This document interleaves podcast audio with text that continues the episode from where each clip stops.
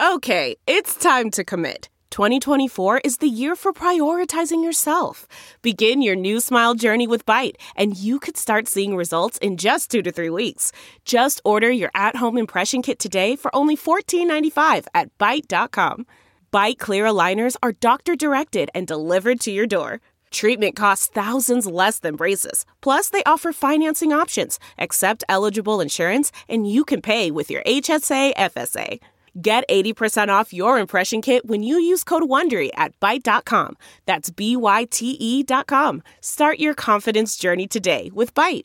We get into the top five setbacks for the defense so far in the Alex Murdaugh double murder trial.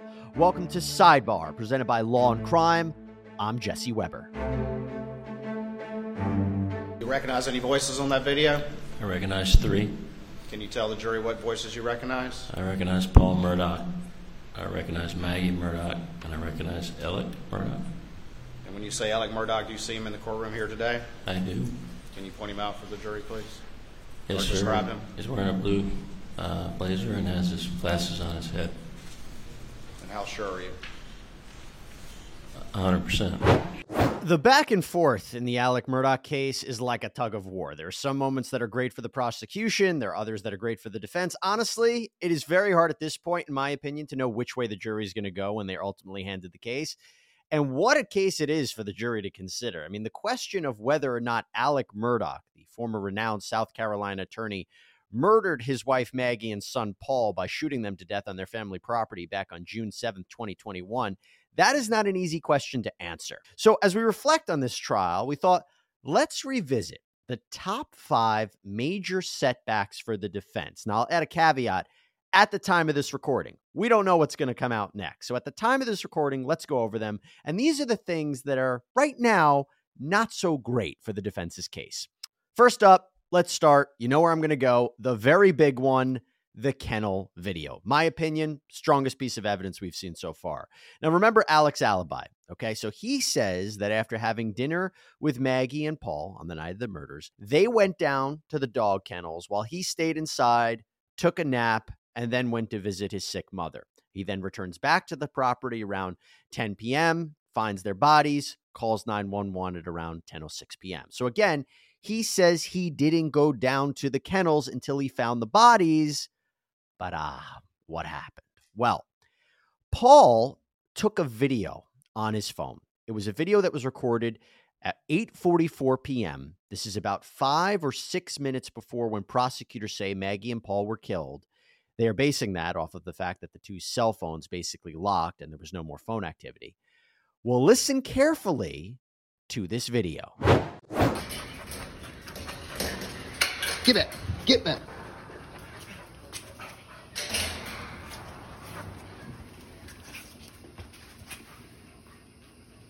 Quit, Cash.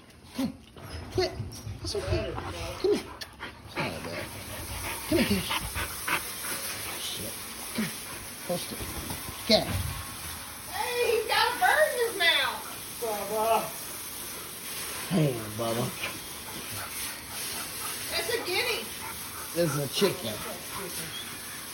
Come here, Bubba. Come here, Cash. Come here, Bubba. Cash.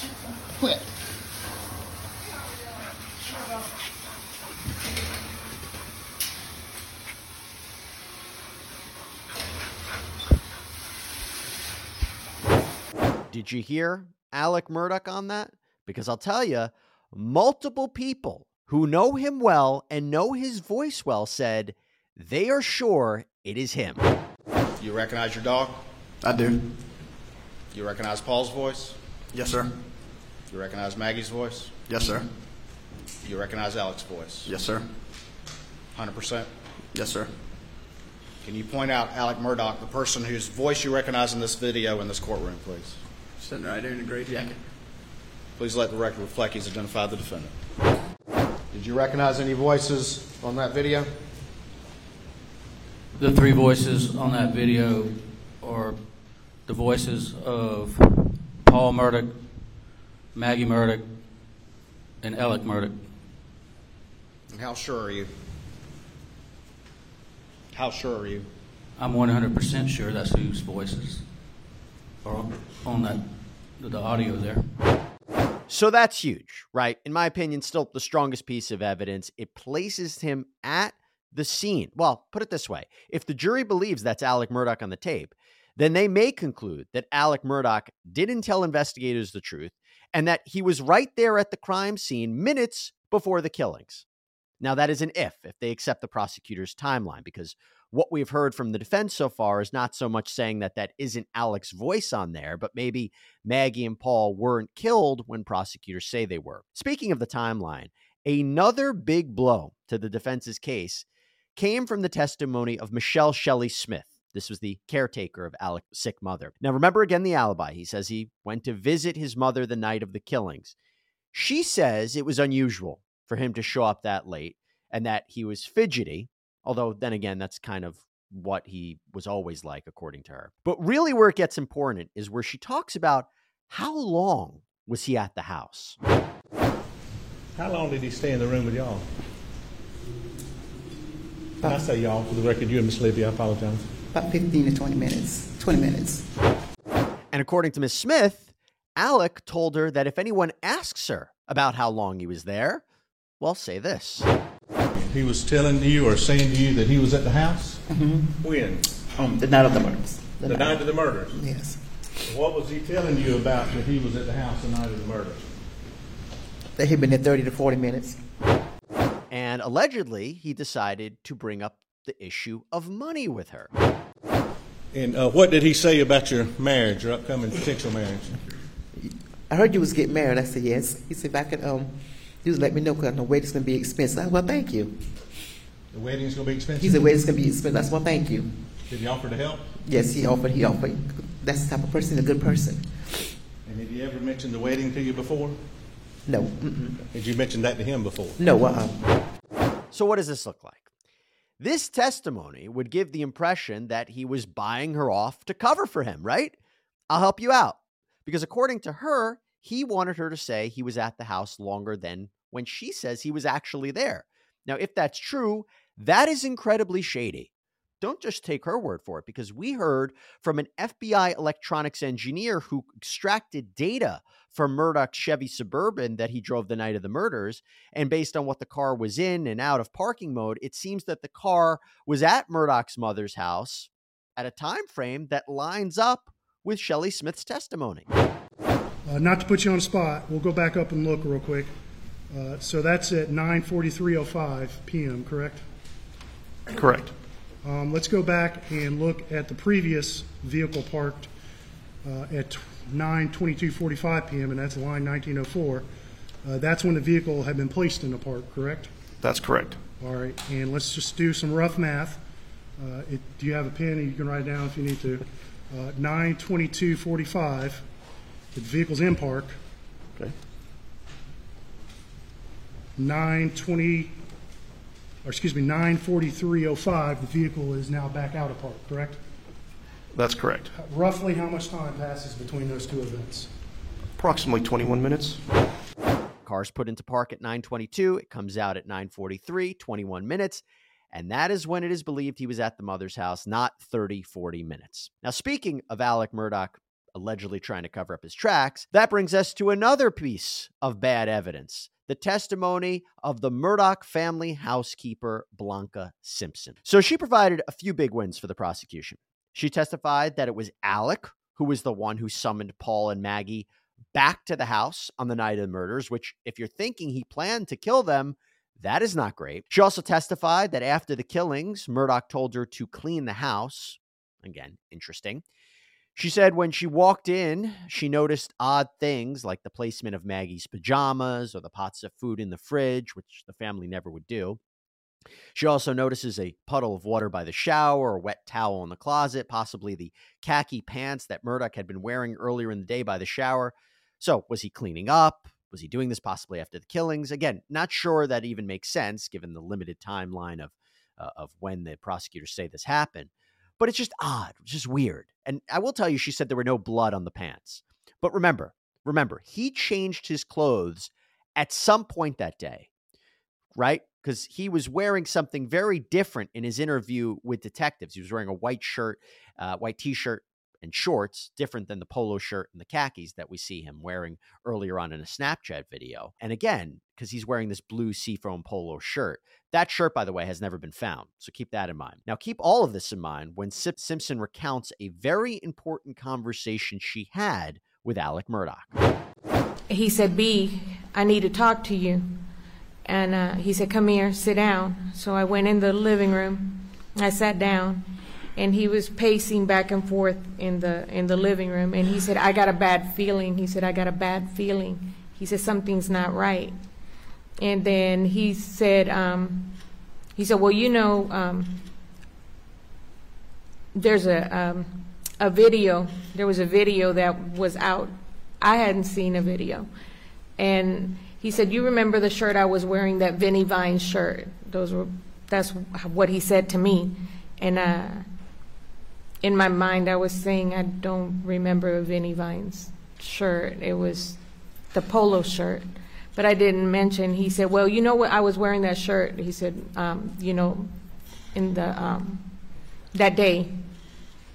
And still, I, I was just. I didn't say anything, but I was kind of thrown back because I don't remember that. I don't remember him wearing that shirt that day.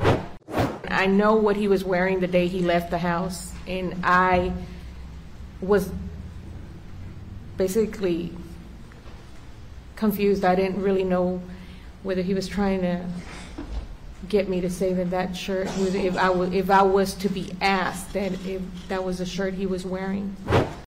So if true he was very worried about what he was wearing in that Snapchat video, and he was trying to get her to say he was wearing something else. Yeah, that's not good. That's not good. That's not just the sound of that first sip of Morning Joe. It's the sound of someone shopping for a car on Carvana from the comfort of home. That's a good blend. It's time to take it easy, like answering some easy questions to get pre qualified for a car in minutes. Talk about starting the morning right just like customizing your terms so your car fits your budget. Mm-mm-mm. Visit Carvana.com or download the app to experience car shopping the way it should be convenient, comfortable. Ah. CarMax is putting peace of mind back in car shopping by putting you in the driver's seat to find a ride that's right for you. Because at CarMax, we believe you shouldn't just settle for a car, you should love your car. That's why every car we sell is CarMax certified quality so you can be sure with upfront pricing that's the same for every customer. So don't settle. Find love at first drive and start shopping now at CarMax.com. CarMax, the way car buying should be. Again, another alleged example of him trying to cover his tracks. All right, another huge, huge, huge blow to the defense came from the judge's decision to allow the jury to hear about financial crimes evidence. This was very controversial. You see, the motive put forward by the prosecution is that at the time of the killings, Murdaugh was about to be exposed for financial misdeeds. There were inquiries into his finances. It was going to be revealed that he had been stealing money from his law firm and his clients.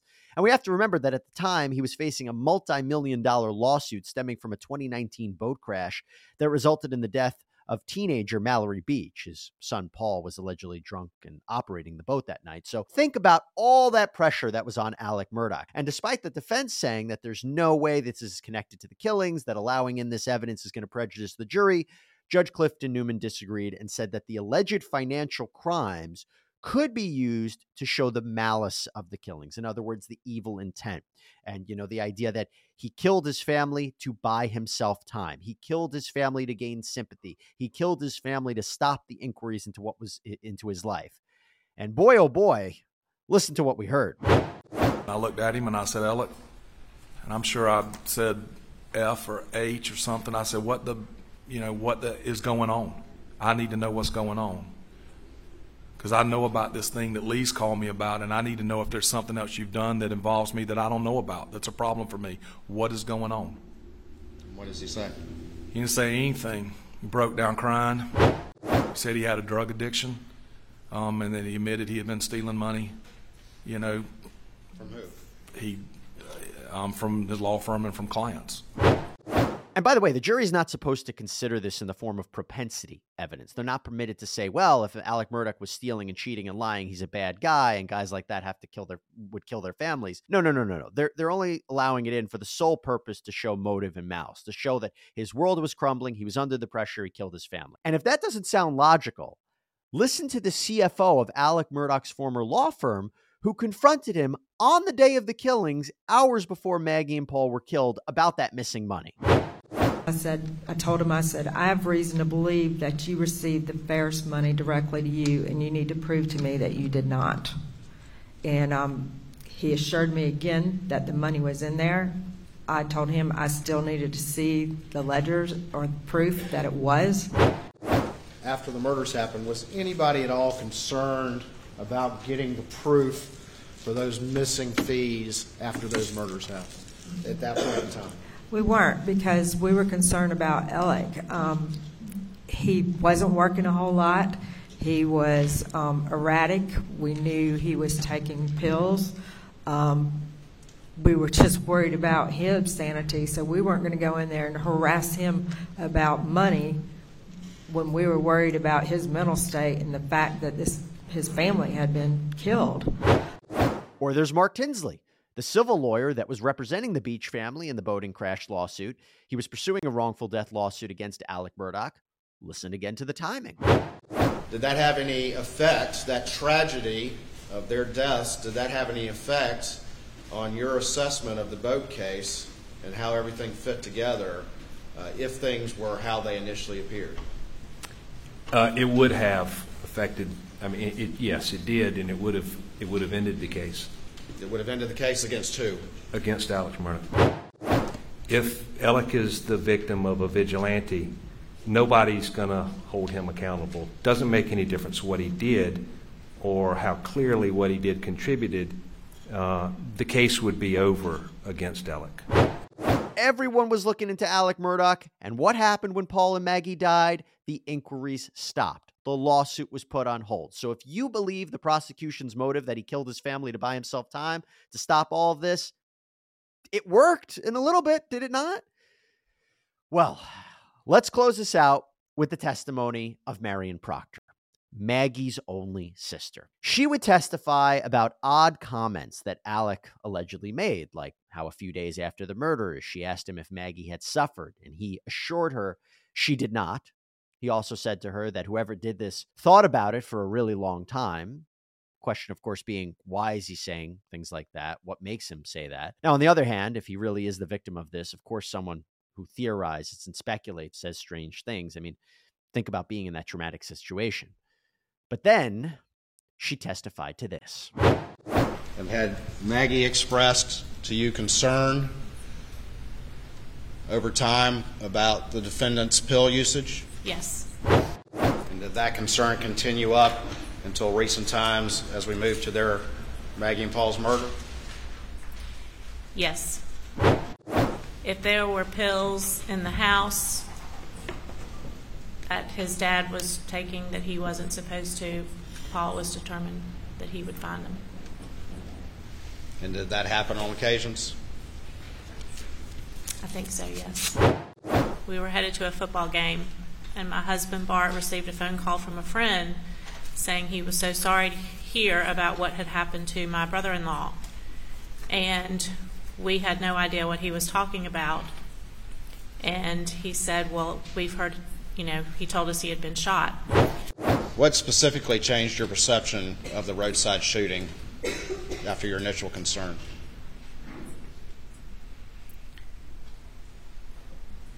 The story that was initially told about what happened came to not be true. The story told by who? Um, Alex. Alex? Yes? Yes. Now, I will say the judge ultimately chose not to allow in more evidence or testimony about this failed suicide plot because it's alleged that Murdaugh hired someone to kill him so his son Buster could get the proceeds of a life insurance policy. It's not great either way. I mean, testifying about Murdaugh's drug issues, testifying about that his story about how the shooting unfolded is, is not exactly what it seemed. The judge may have decided to not let that evidence in, but the jury already heard that comment. That's not good it looks again like he's hiding something and he's up to shady business. Now, again, as I said, this is just some of the damaging testimony that we've seen so far at the time of this recording. Let's wait and see what comes out next. And that's all we have for you here on Sidebar, everybody. Thank you so much for joining us. Please subscribe on Apple Podcasts, Spotify, YouTube, wherever you get your podcasts. I'm Jesse Weber. I'll speak to you next time.